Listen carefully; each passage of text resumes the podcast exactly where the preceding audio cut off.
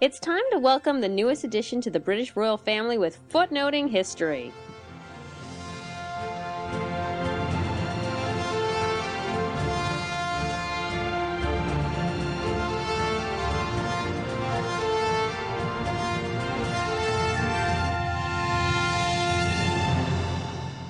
Hey, everybody, this is Liz.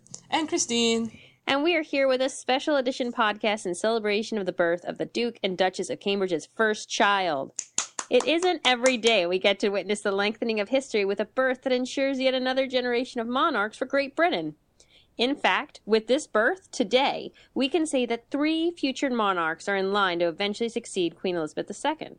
I am so happy that this baby is finally here. I know, it feels like it's been forever. I mean, not as long as Jessica Simpson, but quite a while. Exactly.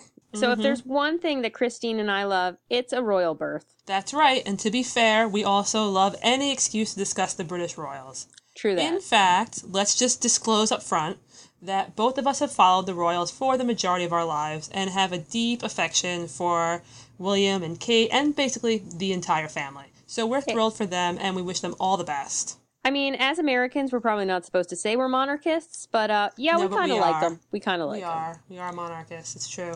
Anglophiles to the core of our beings. So, what better way to celebrate this birth? And by the way, hope Kate and the baby are doing well. But Exactly. what better way to celebrate this birth than with a bit of discussion about the history of royal baby names? And more specifically, the naming of children who will one day rule the country. especially Great Britain, right? I mean, that's who we're going to focus on here because Yes. they're the ones welcoming the baby, mm-hmm. and it's only fair that we give them their shining moment. Also, Christine and I mainly study Britain. Yes. So, that's a big part of why we love them so much. But you know what I do know? Mm. I do know that Queen Victoria was very vocal about her female descendants. Yes. She really thought that her name should be in every female descendant. So that would mean that any person born after the quote unquote Victorian era of the royal line should have Victoria somewhere in their name. Now, some of them definitely don't. Mm-hmm, Um, one that we do know is that Princess Eugenie, the daughter of Andrew Prince and Andrew Fergie, and yes. Sarah Ferguson, her her name is actually Eugenie Victoria. But So, they tried. yes, the, there are other ones who don't have that. So I guess you could say that even royals rebel. Mm-hmm. Because Victoria tried, and, well, let's face it, no one listened. And you would think after ruling a nation for like over half a century that they might have stuck with it, but no, they abandoned that. So I actually, I really like the name Victoria, so I would have been okay with there being another yeah, Victoria or it's two not, it's not a bad up. one, and if if you keep it as one of the many middle names, because it's not like I people know. just have one middle name, so They- it could it could have worked. I know, I know. Um, so as long as we're talking about Victoria and ruling in their own right, let's just throw out some of our popular names of queens of England who have ruled. Um, Elizabeth, of course, personal Yes. fave. I mean, let's not be shocked right there. Uh-huh. We have two of those. Yes, we have Mary also, another two. We've got Anne. Anne, which that's my first name is actually Elizabeth Ann, so again, not going to argue on Anne. And personal fave, Matilda, because come on, Tildy. I love Matilda too. You know, Matilda gets the short end of the stick because she Mm-hmm. was in the 12th century. Yes. and she was considered an empress because she had been an empress on the continent before she tried to come and claim the crown that her well let's call him her Yeah, how are we going to describe Uh, that one? her cousin Stephen we're not going to judge him we're just going to say that she I mean, we could the- judge him, but not could, here, not now. not. Actually, in a couple of seconds, we probably will when we get to names you probably wouldn't choose. Right. But Basically, right what happened? What happened was Matilda's father died, and he had no legitimate male heirs. So he said, "I'm leaving the crown to Matilda," and Matilda was not present at the time. And her cousin Stephen said, "I'm a boy. I think you should give it to me." So Yep. a lot of times when you look at list of the kings and queens of England, Matilda either does not make the list, mm-hmm. or it's viewed as a time period of Stephen slash Matilda. Matilda, yes. Right, right. So even though we're including her, she might not necessarily be one that is listed everywhere. But don't forget her, and if you're ever looking for somebody to read about, look up Matilda and the Anarchy of the 12th century. And again, Tildy. One of the greatest nicknames ever. I'd be I okay mean, with that one too. Exactly. I love I Queen love Matilda? Tildy. You have to wonder though, if it was a Matilda, would it be Queen Matilda the First Or would they Ooh, make it Queen Matilda the second, Second. and then posthumously acknowledge her as queen in the beginning? You know, I think if they're going to choose the name Matilda at all, they would make it the second. Because if you're would like going to go with that, then you would believe that they were at least trying to argue for legitimacy of the earlier Matilda. I agree. I absolutely agree with that. Exactly, because Stephen, not really a name you would consider because you know what, Stephen, we are judging you. We are. That's History true. has His- judged you. We have judged judged you. hmm He's one of those few kings who never had a successor with the same name. Yes, nobody wants to be Stephen the Second. Similarly, similarly, there's only one John. Yes, which John being one of the most popular names throughout all of history. You would think that there would be multiple Johns, but no. Because of John, brother of Richard the Lionheart, it's ruined for everyone. I actually kind of like John the person. I'm one of the few people who do, but mm-hmm. I can understand why there would not be another John unless you were trying to make some sort of statement about upholding the Magna Carta. Yes, although I can again I can see that. See, I like the idea that all of these names are statements. Me I mean, too. yes, you can just name them after someone, but I like the idea of having a name that really says something. And if you choose a name that is not rechosen, is not a popular one, that appeals to me here. That works with me. And the fact that John is not a popular name, yeah, I can definitely see that. I think most Americans are probably most familiar, if you think about it, with the story of Robin Hood. Think back to the Disney cartoon with PJ sucking on his thumb. I mean, that's John. So that's why for kings, the name is not seen as a positive at all. And yet again, one of our most popular names if if you're non non royalty. Absolutely. Um, we also have, of course, Eustace, which is just fun to say. But Yes. again, mm, not really somebody you want to name your son after. If you're if you're hoping him to be king England one day. He was supposed to be, though. After Stephen took the throne from Matilda, his son, in theory, should have inherited it. His son was named Eustace. So he's one of those sons who could have been king, but died before his father and never made it. So you could have been living in a world where there had been King Eustace. Heck, there could have been King England. Eustace the Fourth by now. Who knows? That's true. Let's just, before we move on, let's just for a moment take a pause and just go through the most popular names for English kings. Because remember, when, when you're in the royal family and you mm-hmm. are the heir yourself and you're having a baby, you're not just having a baby. No. You're having a potential monarch. So you have to give a lot of thought to these things. And I would say, what's the most popular name? We have eight Edwards. Edward. Edward is Eight extremely Henrys. popular. Yes. Henry, Charles. But you know what? Here's the thing, and I was just thinking this. Henry, because of Henry VIII, I think I think people aren't going to go with that name because it's kind of how do you top Henry VIII, and do you Well, want to no top Henry Henry after VIII? Henry VIII. No, I know that's what I'm saying. So I can't Yeah. see a modern um, British monarch choosing No. Henry. The Um, popularity, see, I think the longest length of popularity for a name is Edward. Because Mm-hmm. I mean, first, Edward the Confessor all the way until Edward VIII. uh, yes, Edward the Eighth is the one who um, abdicated for Yes. Wallis Simpson. So you're going from you're going from pre 1066. All the way to the 1920s and 30s. Yeah. So that's I think the most enduring name. Henry was very popular. I mean, the first Oh, totally popular the first Henry was the 11th, 12th century time, I and then think you go. Henry VIII ruined it for them. he did. He he became so synonymous with that name. In the same way, and Christine and I are going to out ourselves as Ricardians, but in the same way Mm-hmm. that Richard III ruined Richard. Um, I mean, Richard Absolutely. I, Lionheart, obviously popular. Everybody wants to be like him. Yay.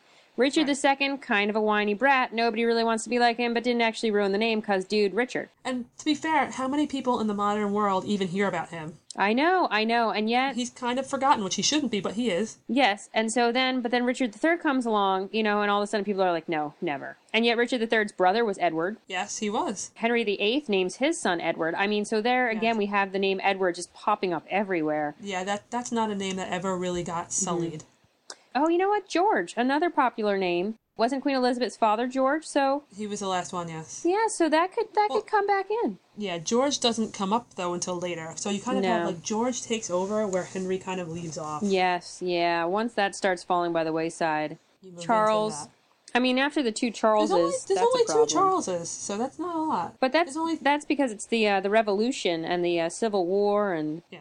So let's just go and say the most popular queen names have been Elizabeth. Elizabeth and by Mary. far. Yes, Elizabeth and Mary. Mary. And just because there haven't been a lot of queens, that's why it's so much There were queens, they just weren't Yes. ruling in their own right. So you would right. So their that- names don't follow as long or Right. The names that pop up in there, you have you have your Eleanors, your Adelaides, your your Catherines, your Isabels. You know, you even have a Mm-hmm. Berengaria in there. But because they were not the primary monarch, right. really we don't see it as a royal name. Yeah. But so let let's recap right now. Okay. Top two names in frequency for kings: Edward. Edward and Henry. They both reach eights. Yes. Top two for women so far: Mary. and Mm-hmm. Women ruling in their own right. Mary Yes, and Elizabeth. absolutely. Yes. despite the effort of Queen Victoria, who would pretty much like an entire line of Victorias 1 through 27 if Hmm. that was up to her.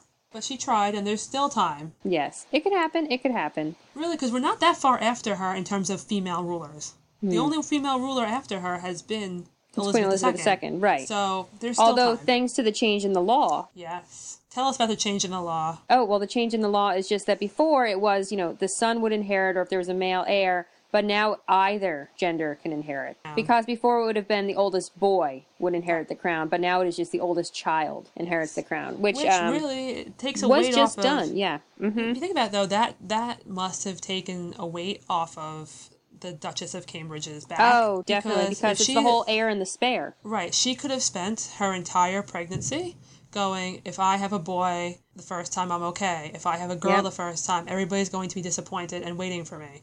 But Yeah. knowing that they're going to to amend the law. That had to be somewhat relaxing to just know that whatever this child is going to be for the duration of her pregnancy, to It's look at herself and say, "It's we're good, we're we're good, and it doesn't matter." Thank goodness they changed it because it was about time. It was good. All right, so let's. So we've kind of recapped the popular names. We've kind of discussed names you're probably not going to choose. Right. So let's just go over surnames. The last name. Ooh, surnames. Always, always tricky with these royals. Yeah. The best thing about royals is that, you know, they don't need them. I mean, if somebody says to you, Prince Charles, do you ever Mm-hmm. really say Prince Charles who? Yeah, you're like, I'm sorry, is that Prince Charles Mountbatten Windsor or is that the other one? These aren't questions that people ask. But, Mm-hmm. you know, in the beginning of the English, now British royalty, they didn't even have surnames. Surnames No, nobody had surnames. actually yeah no there was no such thing as a surname your name was john that was it it's You might really- have a patronymic. You might be, you know, John's son. But yeah, you're not going to have an actual last name because that would have changed every generation. now some could argue even though this is it was not technically his last name Mm-hmm. that henry ii chose his own name to affix to his first name because he liked to refer to himself as henry fitz empress Yes. Fitz meaning son, Son of, of. son of the empress. So he was the son of the empress Matilda. And because he was recognizing her struggle when he became king, or even before that, you would see him use Fitz empress. But that did not mean that it was his last name. His children did not become Richard and John Fitz empress. Fitz-Empress, that, no. that was just a personal name, but it was tacked on to his first name. In Mm-hmm. Fact, for a very long period of time, most royals and members of the nobility were really, they were just referred to, if you need a, a surname, as being from somewhere. Yes. So, say you were given a title that said you were the Duke of, I don't know, Suffolk. Gloucester. Nope. Gloucester. Gloucester, that's a good one. I was like, that one. Richard, Duke of Gloucester is where Right, I'm exactly. going with it. Yes. Richard, Duke of Gloucester. You would be referred to as Gloucester. Gloucester. The same way that if your name is John Smith now, your friends might call you Smith. But Right. again, not actually your surname. And surnames don't really become, they don't even come into, even for just regular people, until about the 12th century. And even Correct. then, they're just your occupation. So, you know what? Your last name's Miller. It's because you were a Miller. Anything like that occasionally would also be, you know, where did you live? Is your last name Underhill? Your family lived under a hill. But those only come in by the 12th century. And even then, again, the royals kind of were slower to embrace it because you don't need it. So a lot of times when we talk now and we'll say something like Henry Tudor, the names that we give to the dynasty is that's considered the name of their house, not their legal surname, and not necessarily something that you would see on a legal document in the way that we would think of it now.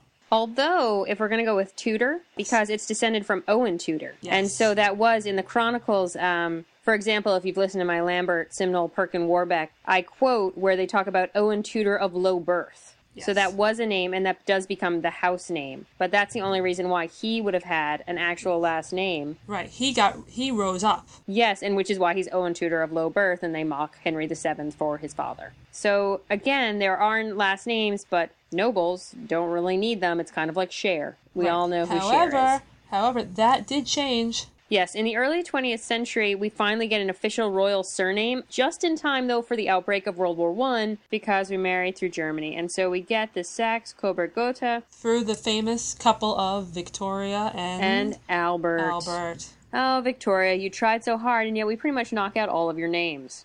Because World War One breaks out, anti-German sentiment is high, and George V decides that you know what, we're just going to call ourselves the Windsors, and that is, of course, what we know them as to this day. So if there had not been anti-German sentiment in World War One, you could still be using the Germanic last Right. name. Because when Victoria married Albert, mm-hmm. his dukedom provided the surname of the royal family, which, mm-hmm. despite them being British, meant that the British royal family now has a Germanic last name. Oops, that could be a problem. What can we call ourselves that makes us sound inherently British? Oh, look, there's a giant castle. So, no, Windsor Castle is not named for the royal family. The royal family is named for Windsor Castle. But things get further complicated, do they not? It's They- never simple.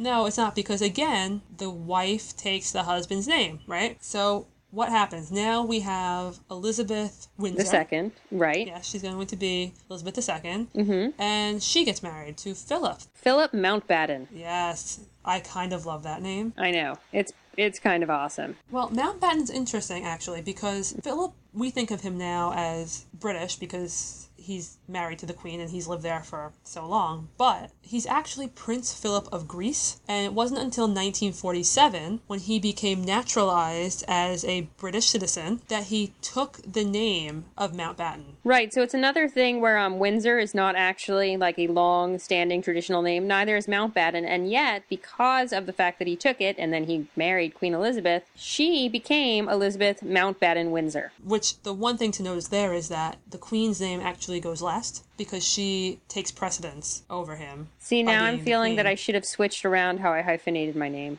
Oh, So I your could- name be yeah, because I, I go name be at Elizabeth? Cohane Burbridge, and I should have Right. maybe done Burbridge, Cohane, so I could have taken precedent. Right, but that's if you're looking at anybody in the royal family now, their their surname, if you're filling out a legal paper, would be Mountbatten Windsor. Yes.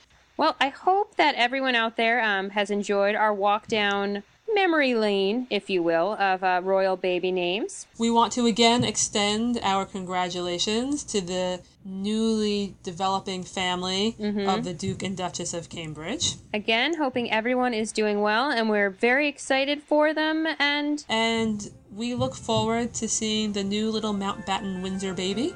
and good wishes for them and the baby. This has been Footnoting History. If you like the podcast, be sure to visit our website, footnotinghistory.com, where you can find further information about upcoming podcasts.